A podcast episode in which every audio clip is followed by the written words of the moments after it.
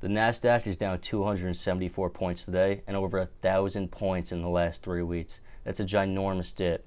Listen, this market is going to rebound. When the stimulus comes out, the market is going to come back up. When the bond yields settle down, the market is going to come back up. Right now is the time to buy the dip.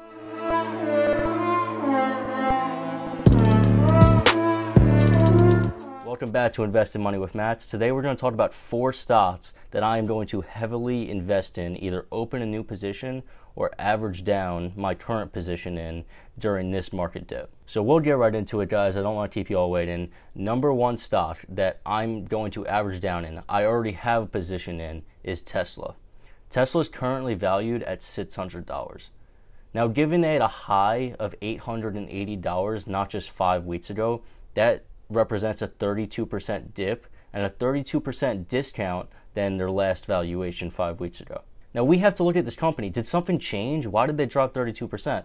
Nothing has changed. The valuation has just fallen victim to the current equities market correction. Now, in the short term, this company can go anywhere. It's a roller coaster. Anybody who's invested in Tesla for the long term knows that you got to strap in with this company. This company can go up, it can go down, but long-term hold is the goal of this company. Now, that being said, Tesla is by far and large the leader in the electric vehicle space. They're making headways in the energy and solar business as well. So when you look at a company like this, you can't look at this for a year-long trajectory. This has to be a 5+ year trajectory because it has a massive valuation, but it's a strong company, it's got strong growth, it has strong revenue, and it's going to continue to do so. Company number 2 for you guys is Palantir. So under the ticker symbol PLTR, they have a current valuation of $23.75. Not just 5 weeks ago, they were valued at $39. That's a 40% cheaper valuation. And again, nothing has changed about this company. The only thing that is going on is they are falling victim to the current market climate. Bond yields went up, stocks became riskier assets, money moved out of stocks into bonds, and the valuation of the equities markets moved down, and Palantir was a victim of that. That being said, the company is still fantastic. Let me tell you why.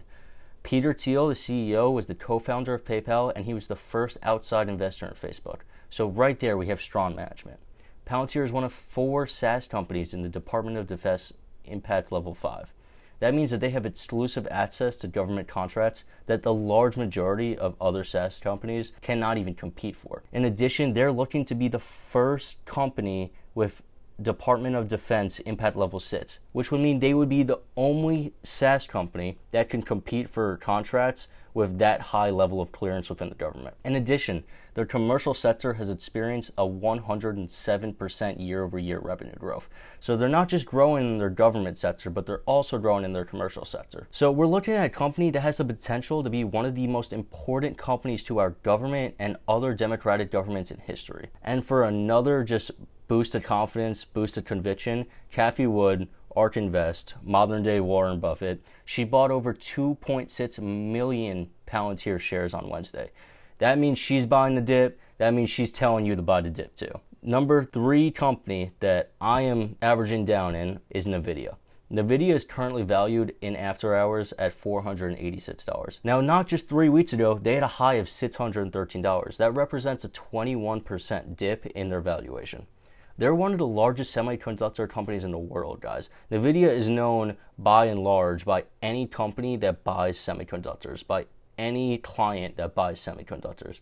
And they have a year-over-year revenue growth of 52%. Now, just in case you don't know, seeing a revenue growth of 52% is very impressive, but you see that in much smaller cap companies. When you see a revenue growth of 52% in a company with over a $300 billion market cap, that is extremely impressive. That does not happen often. Even further, NVIDIA announced they will release a new semiconductor called a CMP. What's a CMP? A CMP is a cryptocurrency mining processor. This chip is designed for mining Ethereum. Now, everybody talks about blockchain, Ethereum, all the different cryptocurrencies. I'm telling you guys right now, Ethereum has the potential to be by far and large the greatest blockchain technology that we have ever seen. Ethereum has put itself in its position to be the #1 blockchain platform of the future.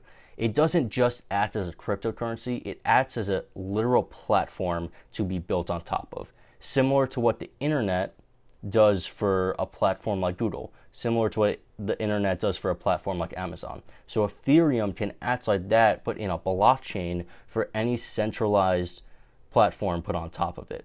So with NVIDIA making chips specifically for Ethereum mining, that bodes very well for the future of the company. Now, last but not least, the fourth company that I am averaging down in is Baidu. Baidu has a $252 valuation right now. Not just 3 weeks ago, they had a high of $339. That's a 26% dip. Now, Baidu is the Google equivalent search engine of China. That might not seem very impressive. We have to look at it on a per capita basis. And China has the largest internet user population in the world, and it's only going to continue to grow, and that will continue to support Baidu's core business. But that's not Baidu's only business. Baidu also owns IQIYI, which is the Chinese equivalent of Netflix. And not just that, but Baidu has also entered the autonomous driving sector with its project Apollo. The autonomous driving sector would provide AI-driven transportation services, also known as MaaS, or mobility as a service, is expected to grow at a 40% CAGR until 2026. So we're seeing massive growth in this company. Those are my four companies that I'm buying the dip in. This isn't financial advice, guys. I'm just sharing my story with you. I think this is a great opportunity to do so. I think when the market picks back up, when stimulus comes out, when the bond yields settle down, we're going to see massive, massive growth, probably equivalent to what we saw in the last couple of months of 2020 or actually throughout 2020.